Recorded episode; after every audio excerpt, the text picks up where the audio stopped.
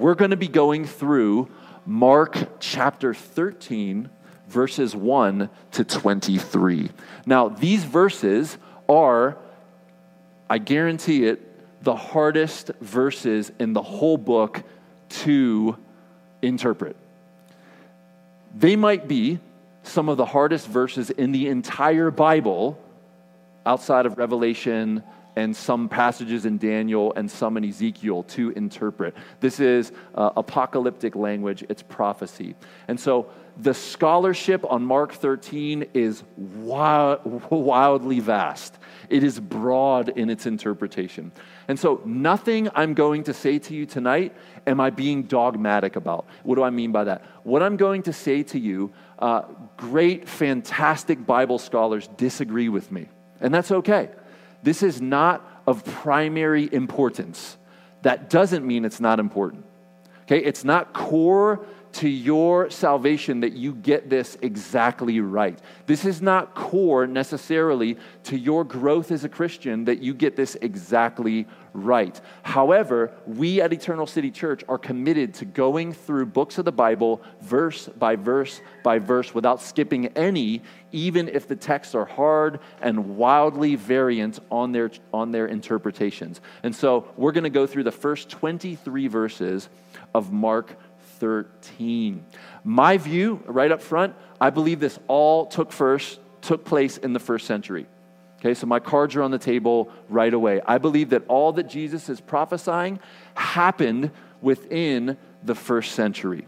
Okay, now that's not to say there's not future implications to the prophecies that Jesus is making here. However, I believe that in its uh, whole, verses one to twenty-three take place within the first century. So there's your introduction. Let's pray and let's jump right in because we got a lot to do and not a lot of time. So let's pray. Father, thank you for your word. Father, it is a lamp unto our feet and a light unto our path. Father, we thank you for not leaving us in the dark as to who you are, as to the good news of our salvation, and as to what you expect from us. Father, we thank you that your word is true in all of its words, its individual words, its sentences, its phrases, its books, its letters. Father, we thank you for your word. We pray that by your Holy Spirit, you would give us light tonight. Open up your word to us. Unlock it for us that we might see more clearly. Father, I pray for attention as these verses are hard. I pray that you would give all of us eyes to see and ears to hear. Father, I pray that you would reveal your glory and your sovereignty and your power through your word tonight. Father, we thank you that your word is living and active, sharper than a double-edged sword, piercing between bone and marrow, soul and spirit, able to judge the thoughts and intents of our heart. We are laid bare and open and naked before you and before your word. Father, those who fear you tremble at your word. And I pray that all this would be true of us tonight. Father, help us, I pray, in Jesus' name. Everyone said? Amen. All right, let's get into it. So remember last week. Remember last week. Eddie preached so well for us, and he reminded us about the scribes and the Pharisees and the Sadducees and the teachers of the law testing Jesus on what is the greatest commandment. And Jesus said it is to love God with all your heart, soul, mind, and strength. And the second is like it, to love your neighbor as yourself. And Jesus, after answering all his questioners, he begins to ask questions that no one can answer. And he begins to reveal the hearts of the questioners, specifically the scribes. Keep that in your mind because it is essential for chapter thirteen. So I'm just going to read verses one and two, and then as we progress through to chapter three, we will read it as we go along. The English Standard Version reads, "And as he came out of the temple, one of his disciples said to him, 'Teacher, look, teacher, what wonderful stones and what wonderful buildings.' And Jesus said to him, Do you see these great buildings? There will not be left here one stone upon another that will not be thrown down. Jesus here is coming out of the temple after having bad interactions in the temple. You remember he came in triumphantly on a donkey, on a colt. He left the temple. He cursed the fig tree, symbolizing the temple and the and the Jewish religion and the sacrificial system and the leaders of the religion at the time. He curses the fig tree because there was no fruit. You remember that the, the leaders, the chief priests, and those selling in the temple were keeping the Gentiles from being able to worship. And Jesus said, "My house shall be a house of prayer for all nations, all ethnicities. And yet you've made it a den of thieves, a den of robbers." And so he curses the fig tree, symbolizing the temple and its worship and the leadership of the temple in this day. Well, the temple was certainly magnificent. And you can see here, as he came out of the temple, one of his disciples said to him, "Look, teacher, what wonderful stones and wonderful buildings." Let's first talk about this temple. Okay? This temple was built by Herod the Great, and it was in process of being built as Jesus was leaving the temple here in these first two verses of Mark thirteen. It was begun to be remodeled between nineteen and twenty B C, so before Christ. It was being remodeled. And now this is around thirty to thirty-one, thirty-two A D. So for fifty years, this has been being remodeled and worked on. Now here is what this temple looked like. This is how big it was. That little block on the left is the size of an American football field. And that's the size of the temple and its courts. This temple was massive, massive. Here is a, a, a depiction of it. So you see in the middle there the temple, and then you see the inner courts, and then you see the outer courts, or the Gentiles' courtyard right here. This is where Jesus was flipping the tables of the money changers and releasing the animals and making a whip and whipping people and driving people out.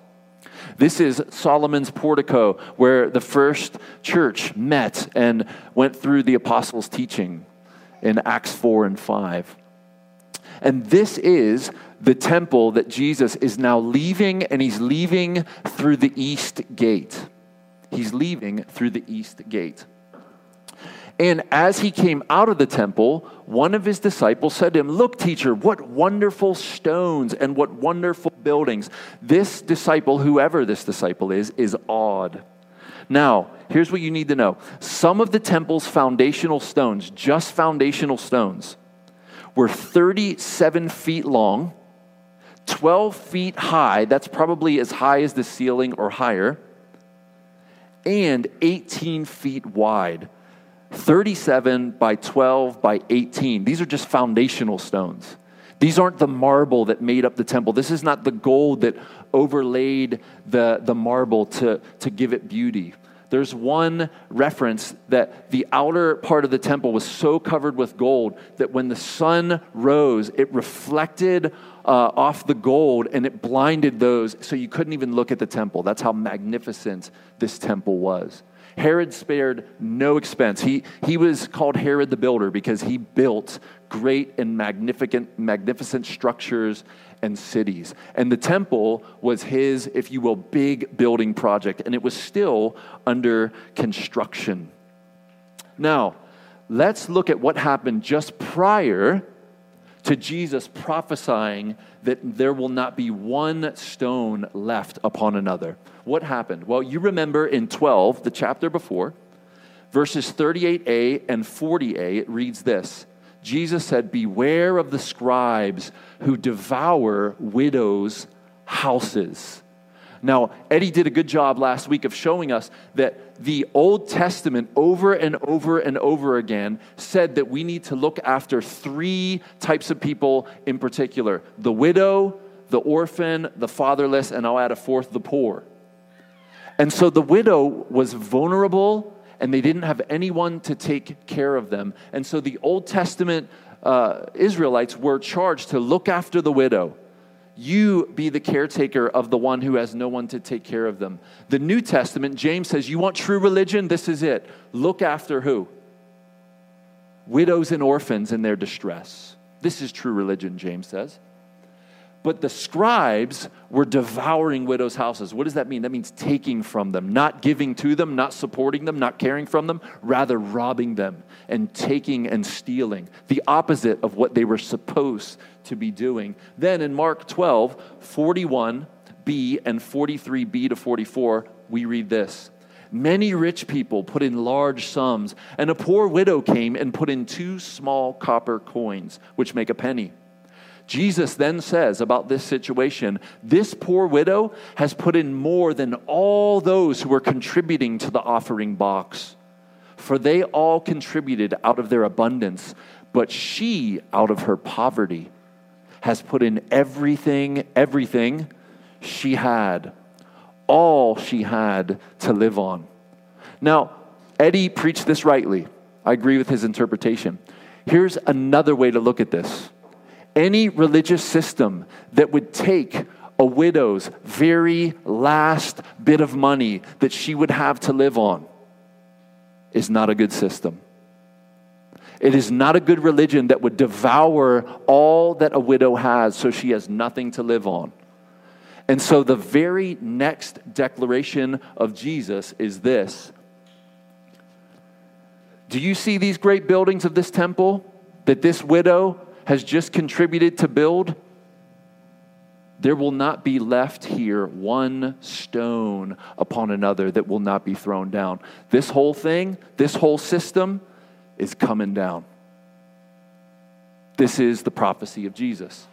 And you can imagine, you know, you're, you're looking at this magnificent architecture, and no, no doubt it was a work of art, one of the ancient wonders of the world. And yet Jesus is not so concerned with the temple.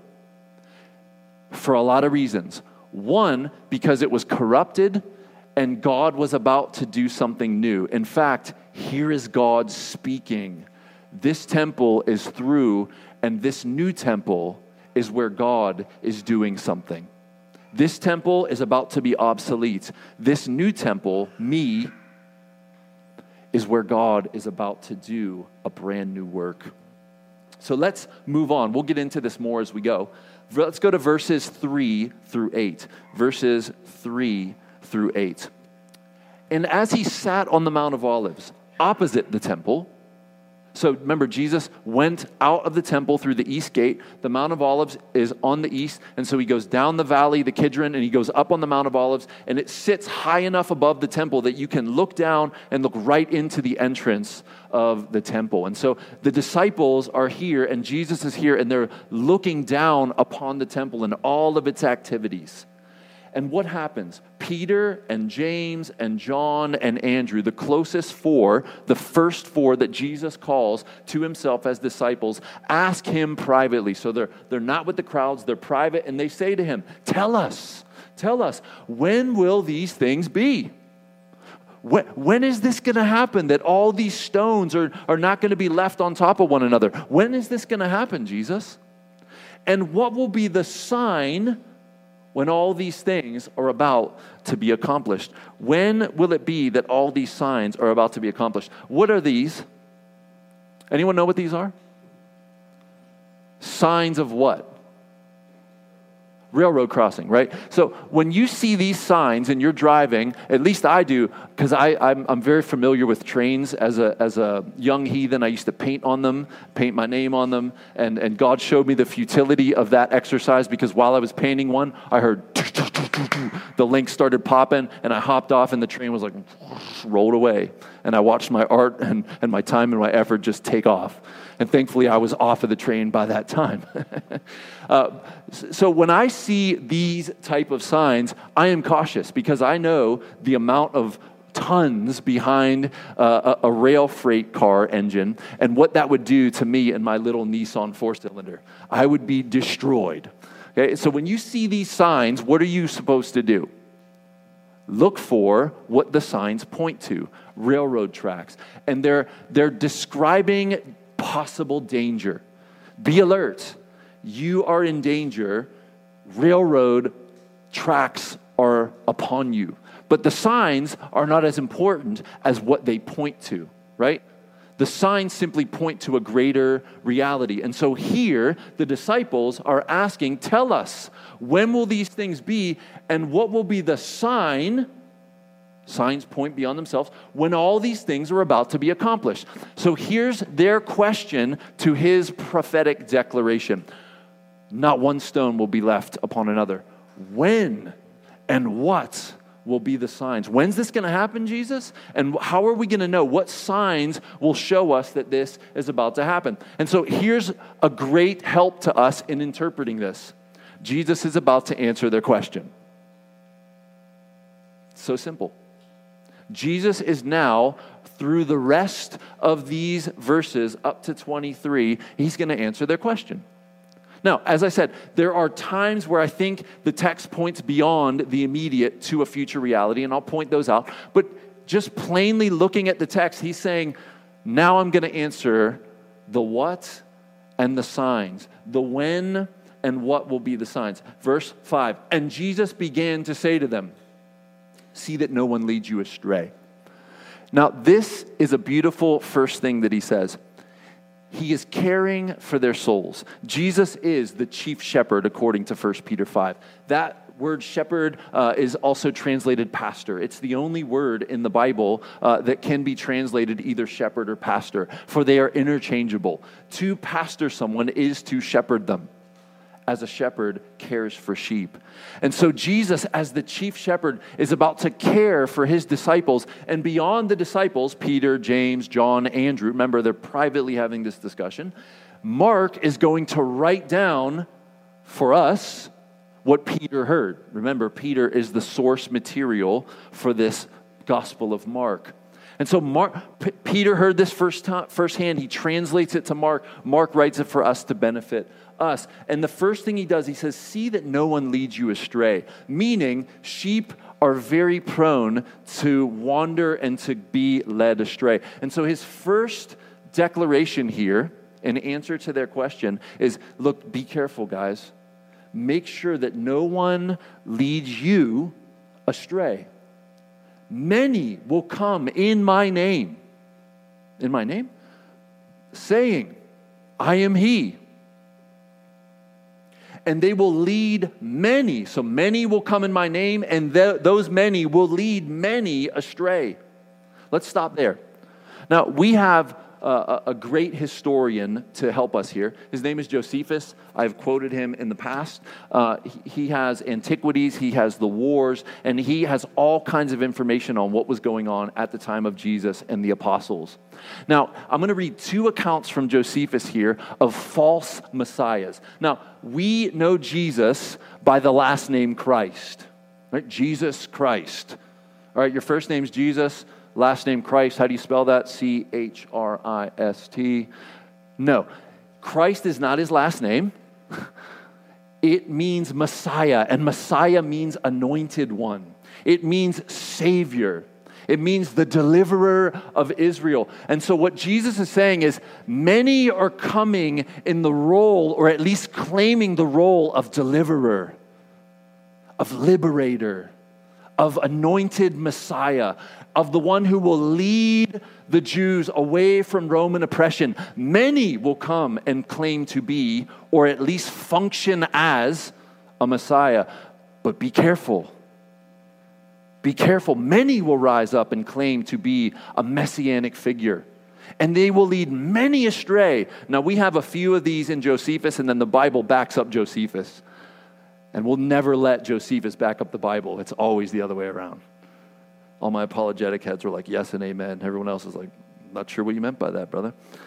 Trust me, the Bible is more authoritative than Josephus. That's what I meant by that. All right, so Josephus says this. This is uh, a quote translated into English. Now it came to pass, while Fadus was procurator of Judea, that means governor, that means Roman official over Judea, that a certain magician whose name was Theudas persuaded a great part of people to take their effects with them and follow him to the river Jordan, For he told them he was a prophet, and that he would, by his own command, divide the river and afford them an easy passage over it.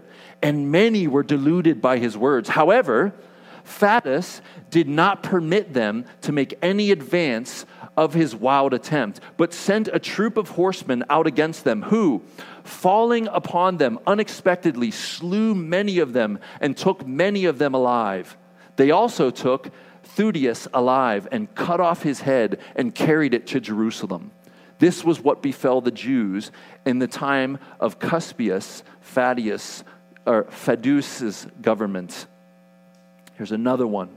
Moreover, there came out of Egypt about this time to Jerusalem one that said he was a prophet, and advised the multitude of the common people to go along with him to the Mount of Olives, as it was called, which lay over against the city. And at the distance of five furlongs, he said farther that he would show them from hence how, at his command, the walls of Jerusalem would fall down. And he promised that he would procure them an entrance into the city through those walls when they were fallen down.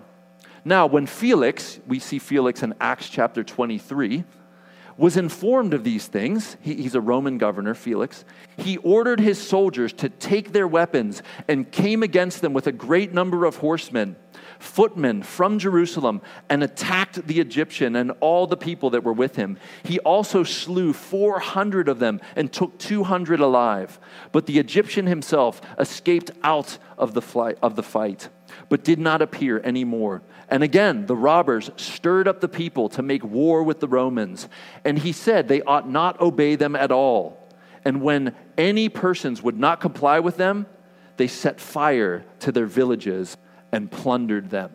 Okay, now this is speaking of the turmoil after Acts chapter seven at the stoning of Stephen. And as we get up into the transition of Roman governors into Nero, the Christians are the hated group and the hunted group, such that Nero would literally douse them in a pitch oil type substance, hang them in the air, light them on fire, and they would light his gardens. Christians thrown into the Colosseums for sport so that the wild animals can eat them. Burned alive for show. And Jesus is here warning. What will be the signs? Well, first of all, there's going to be a lot of zealots. There's going to be a lot of insurrectionists. And they're going to claim to be messianic. And you don't be deceived by them. Many will come, and many will follow after them. These are two examples from Josephus. But here, in Acts chapter five, we see Gamaliel pointing to them. Look, but before these days, there he is, Theudas, Theudas rose up, claiming to be somebody, a k a a Messiah. And a number of men, about four hundred, joined him. He was killed, and all who followed him were dispersed and came to nothing. What's going on in Acts five? Well, what's going on is uh, the apostles have been brought in for preaching Jesus and for healing a man and proclaiming the resurrection and also blaming the establishment for crucifying Jesus. And so they, they take the apostles in, and they're going to punish them. And they do punish them. They, they beat them. And then Gamaliel, one of the uh, Pharisees who has much, much respect, he actually was Paul's rabbi, if you will, he, he speaks up and he speaks these words. While the apostles are on trial and they're deciding, do we kill them? Do we release them? What do we do? For before these days, Theudas rose up claiming to be somebody, and a number of men, about four hundred, joined him. He was killed, and all who followed him were dispersed and came to nothing. After him, Judas the Galilean. You remember him from a few weeks ago? Judas the Galilean, because of the head tax of Rome, uh, stormed the temple. Judas the Galilean rose up in the days of the census and drew away some of the people after him. He too perished, and all who followed him were scattered. So in the present case, with these apostles, these ones who say that Jesus was the Messiah, I tell you, keep away from these men and let them alone. For if this plan or this undertaking is of man, it will fail. Gamaliel is very wise. It will fail. If it's of man, it's gonna fail. But if it is of God, you will not be able to overthrow them. you might even be found opposing God, exclamation point. So they took his advice. And when they had called the apostles, they beat them. They had the authority to do this, thirty-nine lashes, forty minus one. They beat them physically and then charged them not to speak in the name of Jesus and let them go. And then you remember their response. They rejoiced for being privileged to suffer for the name of Jesus. This Acts five points to what Jesus is about to warn them about in Mark thirteen. He says, see that no one leads you astray, verse five. Many will come in my name saying, I am he, and they will lead many astray. And when you hear of wars and rumors of wars, do not be alarmed. This must take place. Now, don't read over that so fast. The this must take place means this is God's will, and what God wills cannot be thwarted. Now, for some of you, that's troubling because wars, rumors of wars, false messiahs, God's will? Yes, God's will. God is sovereign that he is over all the deception, all of the fakery, all of the violence, all of the uproar, and guess what? All over twenty twenty. All over the mass situation, all over the divided politics, all over Black Lives Matter, Blue Lives Matter, all lives matter, left of center, right of center, far right, far left, white supremacy, he's over it all. He is the Lord of glory. I'm glad some of you like that. And friends, listen, our Lord can be trusted and none of the others should be. You, you owe allegiance to no one but him, friends.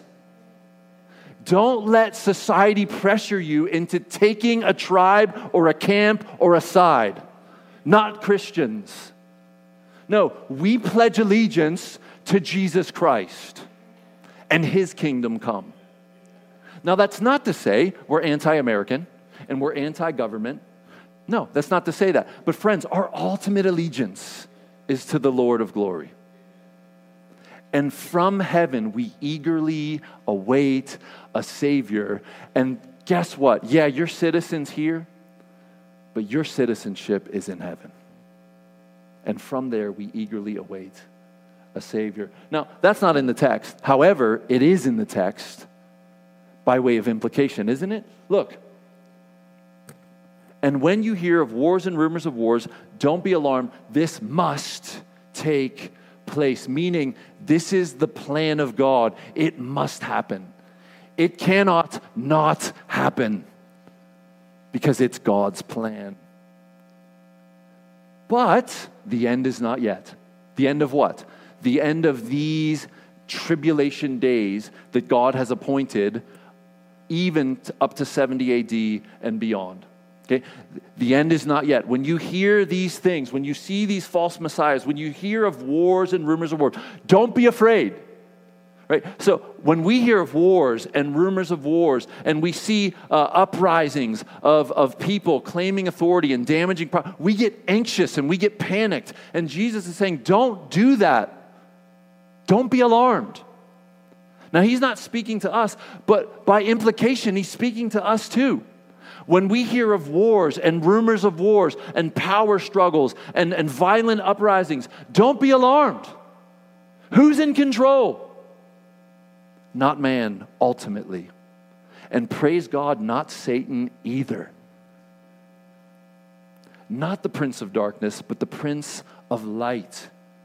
Friends, if you don't believe in a big, awesome, powerful, mighty God, your God is way too small, and he is not worthy of your worship. But the God of the Bible, this God, Jesus Christ, the Lord of, the, of glory, can call all the shots. It's as if the bases are loaded, he's up to bat, and he points beyond the fence, and he's like, watch this. Crack, home run. Right where he pointed, into the river.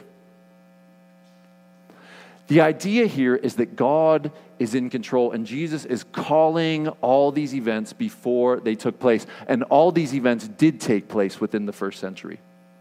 I mean, if you, if you're rowdy enough to read all of Josephus, go for it and learn the history of the first century.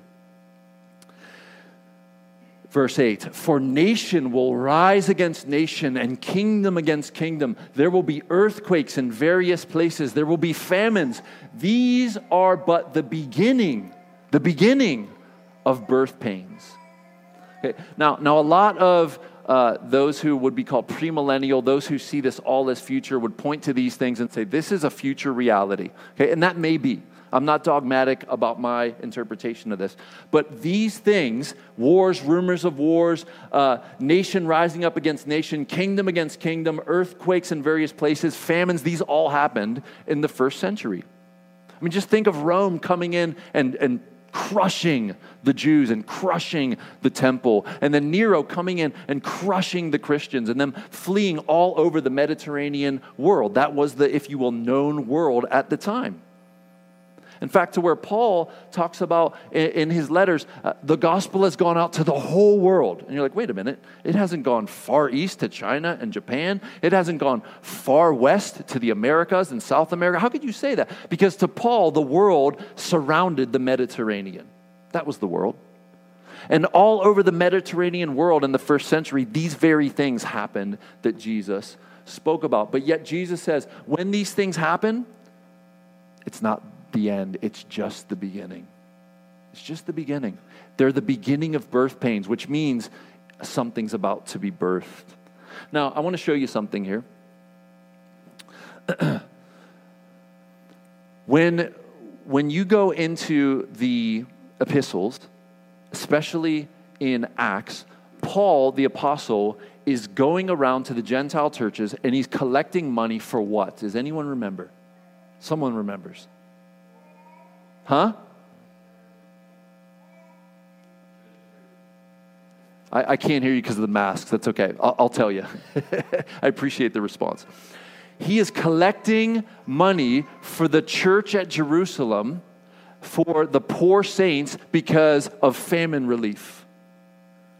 Because of wars, because of insurrection, because of uh, Christians experiencing being uh, kicked out of their own families for claiming Jesus as Messiah, they're poor and there's famine. And so Paul is collecting money from the Gentile churches that had so that they could then supply the famine relief that was happening in Jerusalem at the time that Paul was doing his missionary endeavors. The first one happens, I believe, in Acts eleven when he uh, goes from Antioch to deliver. And then the second one happens in uh, Acts chapter twenty-one when he enters Jerusalem a second time. And then after entering the temple, he creates a riot and, and then gets captured. So let's now go to nine to thirteen. But be on your guard. So Jesus is saying, be on your guard. Look out. I want you to understand what's about to happen. Watch out. He's caring for them again. For they will deliver you over to councils, and you will be beaten in synagogues. Didn't we just see that? The apostles in Acts five were beaten for proclaiming the name of Jesus. Did you know that in, well, here, I, I, I have uh, this here for you. Oh, I don't. It's in my notes.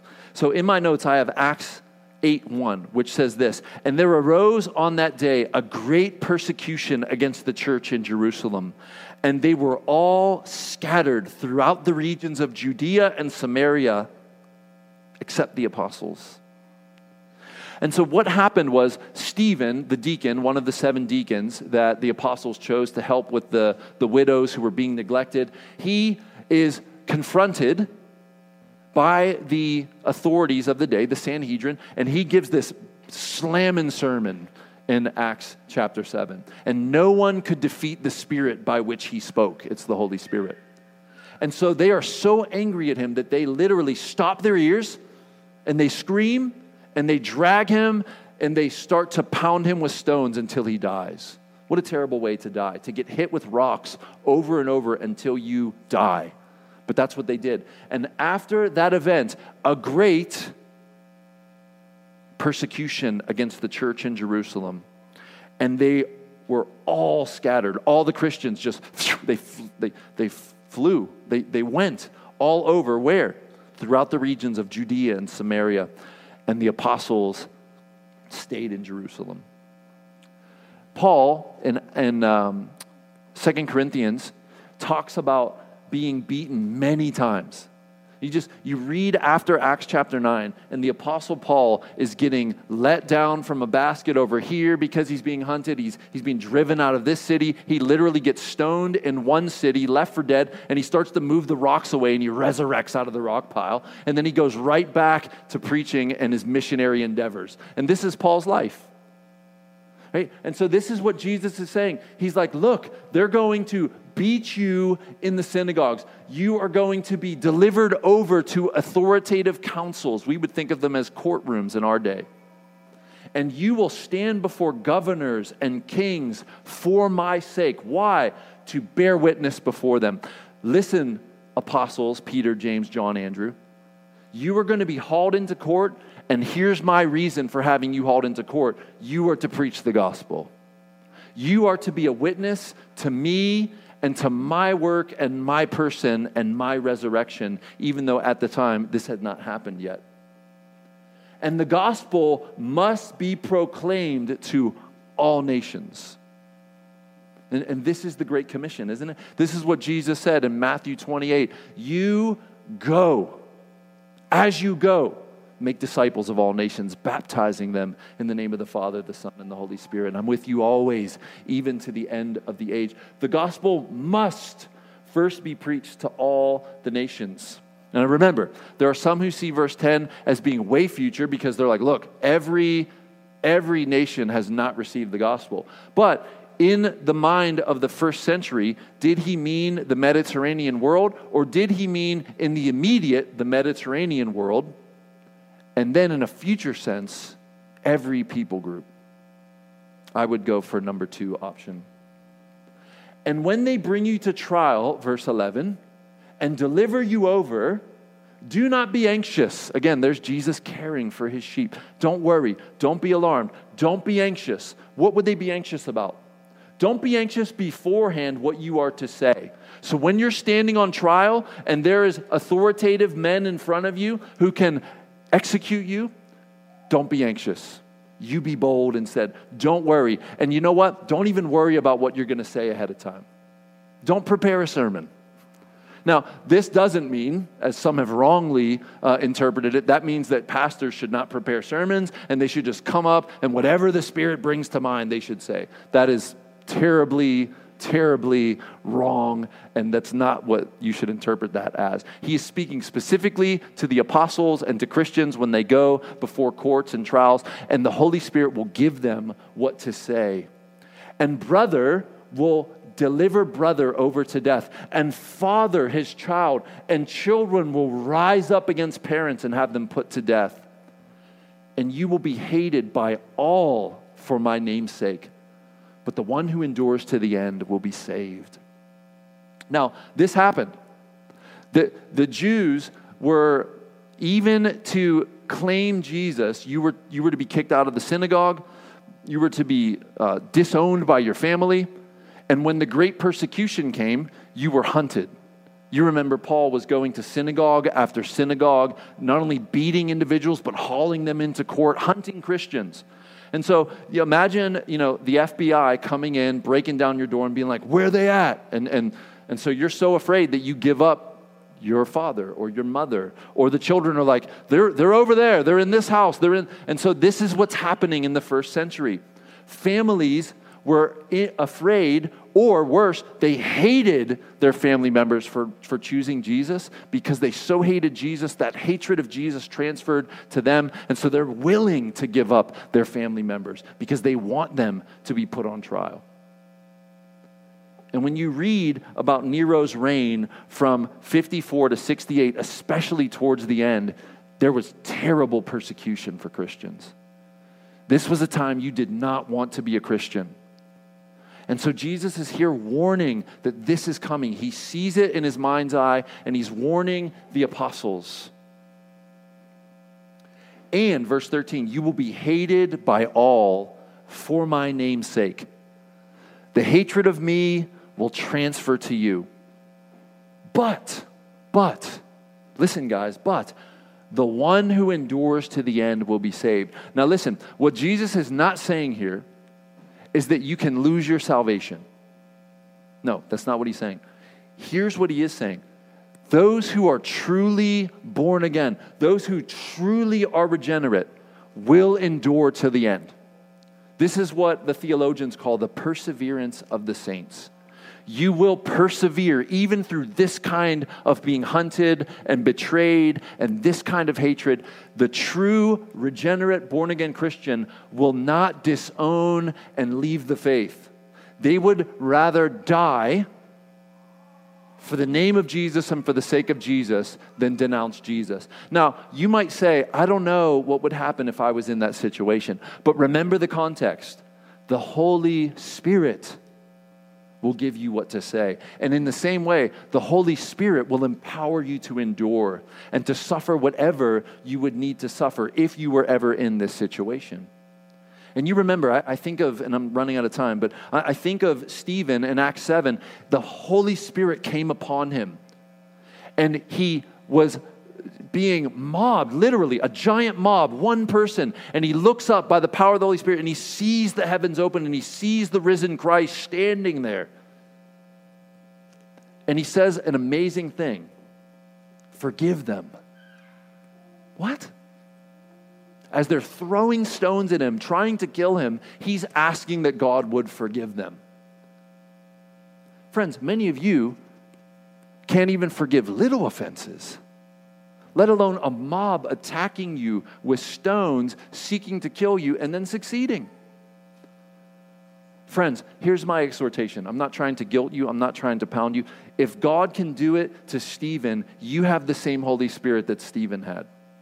He is not any less involved in your life than he is in Stephen's life. Now, at that moment in time, Stephen needed an extra, very extra measure of the Holy Spirit. But listen, if you ask the Holy Spirit to help you to forgive, he will help you. If you don't think he can, again, your God is way too small and not worthy of your worship. Close parenthesis there. So the endurance will be by the power of the Holy Spirit, even in the face of great opposition and persecution. Let's move on to the last paragraph, and we got about seven minutes to go. But when you see the abomination of desolation standing where he ought not to be, let the reader understand, little parenthesis by Mark there, let Then let those who are in Judea flee to the mountains, and let the one who is on the housetop not go down, nor enter his house to take anything out, and let the one who is in the field not turn back to take his cloak. And alas, for women who are pregnant, and for those who are nursing infants in those days, pray that it may not happen in winter. For in those days there will be such tribulation as has not been from the beginning of creation that God created until now, and never will be.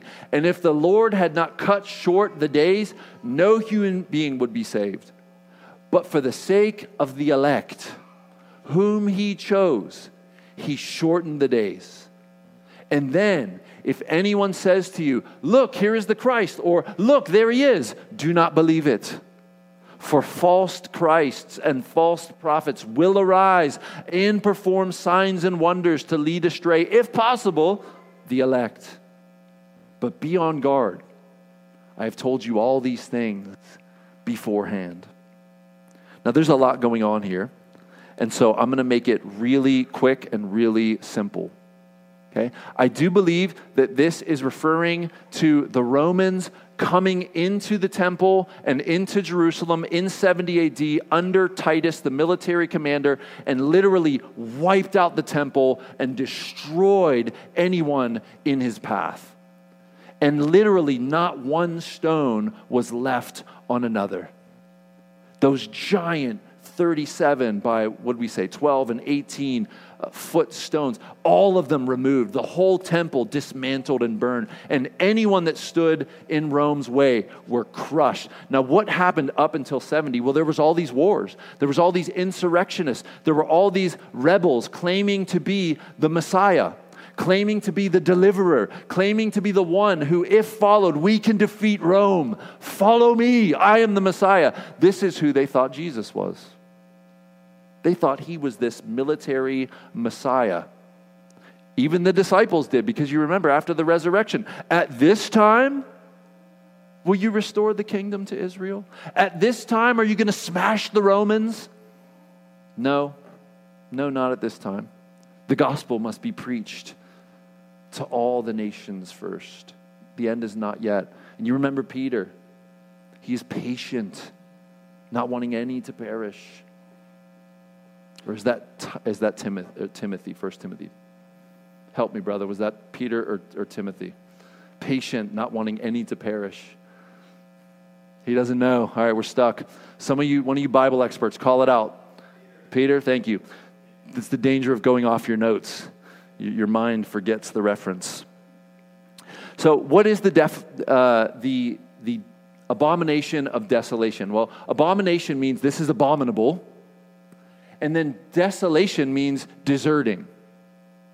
This comes from the book of Daniel. Okay, this is where Jesus is drawing this idea, and it actually comes from Daniel eleven thirty-one. Here it is.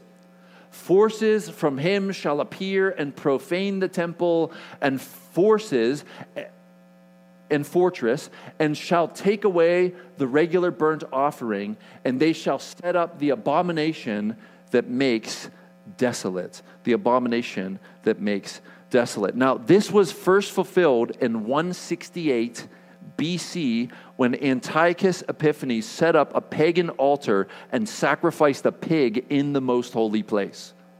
So you can imagine this, this leader going in, destroying the leadership, setting up a pagan altar, and then sacrificing a pig, which was an ultimate abomination. The pig was an unclean animal. The Jews did not eat pigs. They were forbidden from farming them and even coming near them. And then after that, he sets up an altar to Zeus in the temple. This is in one sixty-seven, one sixty-eight A D. So this is what Daniel is specifically talking about, Antiochus Epiphanes. But there was another fulfillment. Often this happens with prophecy. You have uh, an immediate fulfillment or a near fulfillment, and then there's also a later fulfillment. This happens all the time. You remember when, when the Jews left Egypt, it was out of Egypt I called my son. And then later Matthew says this was a prophecy about Jesus. Which is it? Both. This often happens. Okay? And so it's not strange that this would have a double fulfillment or even a triple fulfillment. But what I think is being talked about here is that the Roman legions would come into Jerusalem. And do you remember the scene of America first making it to the moon? Do you remember the flag that was planted? And it's like, we, we're claiming the moon for America. This is our moon. well, well, in the same way, military commanders would carry their country or their army's flags, and they would come in and say, ours. This is what happened with Rome. Rome comes into the temple and says, this is now ours. An abomination, which caused desolation. Literally, the temple is no more. Listen, guys, it was never rebuilt. seventy A D, Jesus' prophecy was fulfilled. It never got rebuilt. Now there's a Muslim structure there, the Dome of the Rock.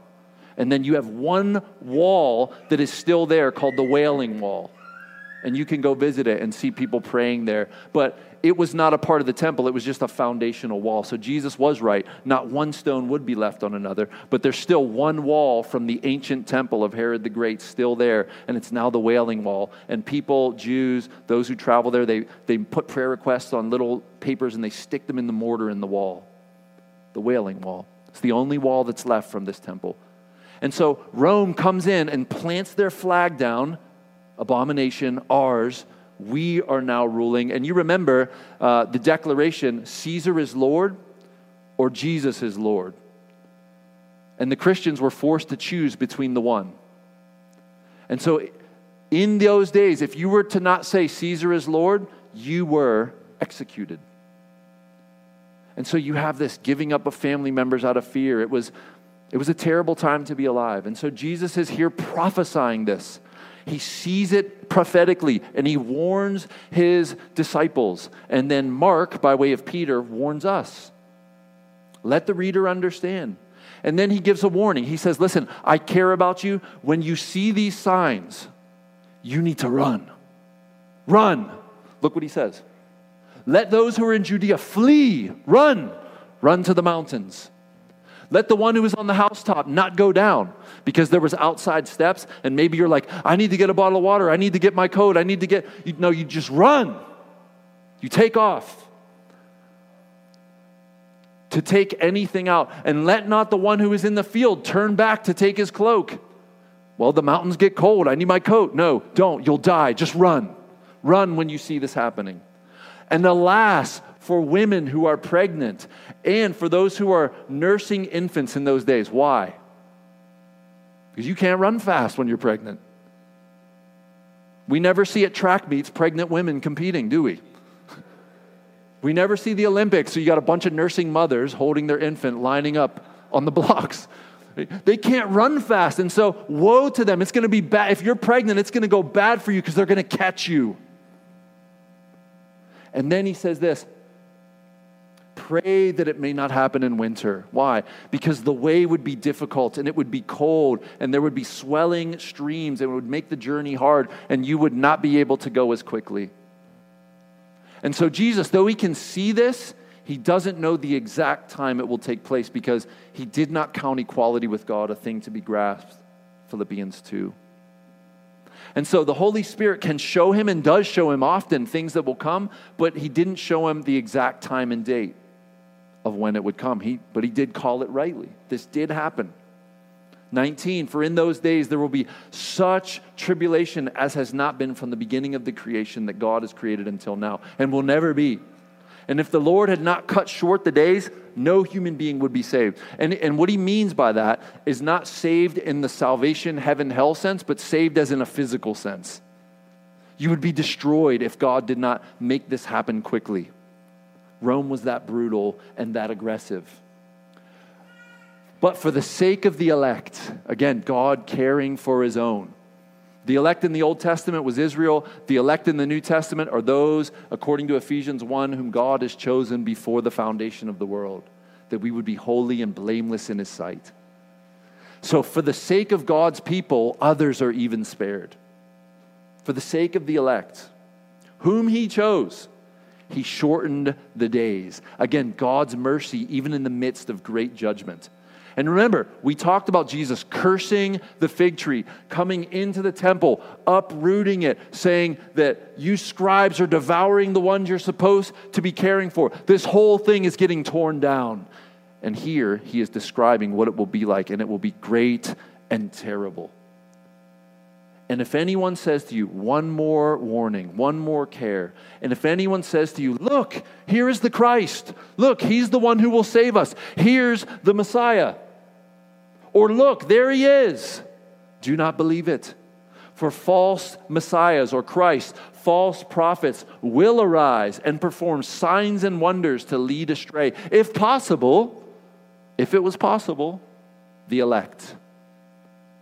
They will be so compelling and so authoritative, and maybe even speaking by evil spirits that give them power, that even the elect would be deceived if it were possible, but it's not possible. But be on guard, Peter, James, John, Andrew. I told you all these things beforehand. Now, what do we do with this? We need to see that there was something better on the horizon than the temple. The temple was the place where you went to meet with God. His localized presence dwelt in the Holy of Holies. And so a better presence, a more holier place had arisen. What am I talking about? Well, in John, I'm sorry, uh, it shouldn't be eighteen twenty-two. Yeah, it is. So the Jews said to him, this is after the clearing of the temple by Jesus in the book of John. They said to him, what sign do you show us for doing these things? Doing what things? Literally overturning the tables, overturning the money changers, releasing the animals, making a whip and driving people out. Jesus answered, destroy this temple and in three days I'll raise it up. The Jews said, it has taken forty-six years to build this temple. Herod's been working on this thing for forty-six years. And you will raise it up in three days? But John tells us in verse twenty-one, he was speaking about the temple of his body. When therefore he was raised from the dead, the disciples remembered that he had said this, and they believed the scripture and the word that Jesus had spoken. And so what's the authority? Jesus says, and he probably was like, destroy this temple, destroy it, and in three days I'll raise it up. He was speaking of himself as the temple. And he is the temple. He is the place where God's presence dwelt. Hebrews one tells us he's the exact representation of his being. John one tells us about Jesus that nothing was made without him. Colossians one says that he is the one who made all things and for whom all things were made. He is the Lord. And so he says, I am the temple. Now, here's the application, friends. Where do you go to meet with God? We don't go to a place anymore. Didn't Jesus say this to the woman at the well in John four? Listen, there's coming a time when you will neither worship on this mountain nor in Jerusalem. No, you will come to a person to meet with God, not to a place. No geography can you find God more present than another. Now, I get the idea that we think church buildings are more holy and God's presence lives in them in a weird way than he does outside of a church building. But friends, it's just not true.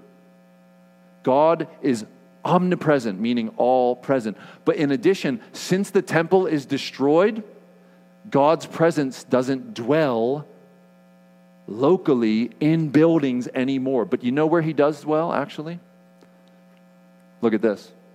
In Ephesians two twenty to twenty-two, Paul tells the Ephesian church this, that built on the foundation of the apostles, prophets, Jesus Christ himself being the cornerstone. You remember that from a few weeks ago, the cornerstone or the capstone, in whom the whole structure being joined together grows into a holy temple in the Lord.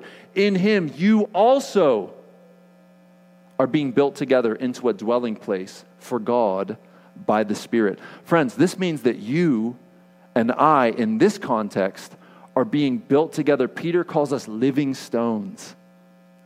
The people are the place where God's presence dwells now.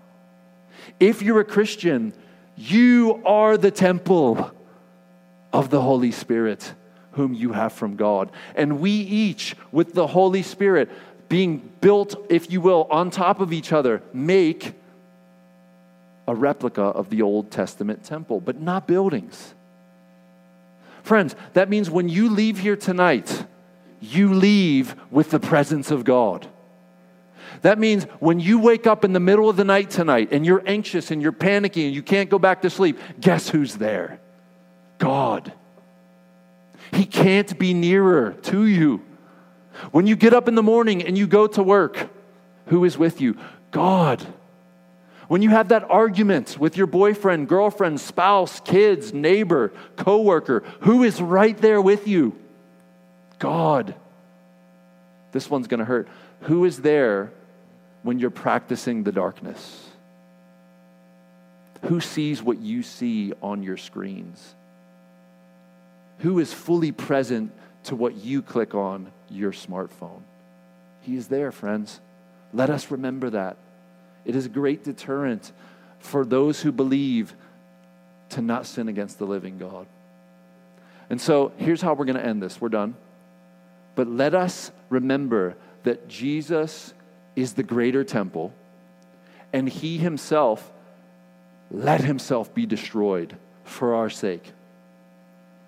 His body broken so that us, his children, did not have to be broken. His if you will, temple was torn down so that our temple did not have to be forever torn down. And now, amazingly, we are the temple of the Holy Spirit, whom we have from God. It's amazing that you have this location in Jerusalem and all its splendor and glory where God's presence dwells, and it gets crushed by God himself through the Romans, yes, but by God himself, and then the presence transfers to us.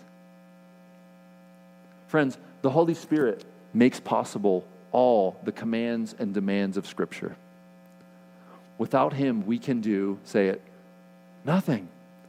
But friends, with him, we can. We can. And so what we're going to do is we're going to sing a song of celebrating the gospel and these realities that we just spoke of. And we're going to take communion together as one church. And remember that we as living stones, built upon the foundation of the apostles, prophets, Jesus Christ himself being the chief cornerstone, we now are living stones being built into the place where God dwells. And so let's celebrate the temple of Jesus being crushed for us as a substitute.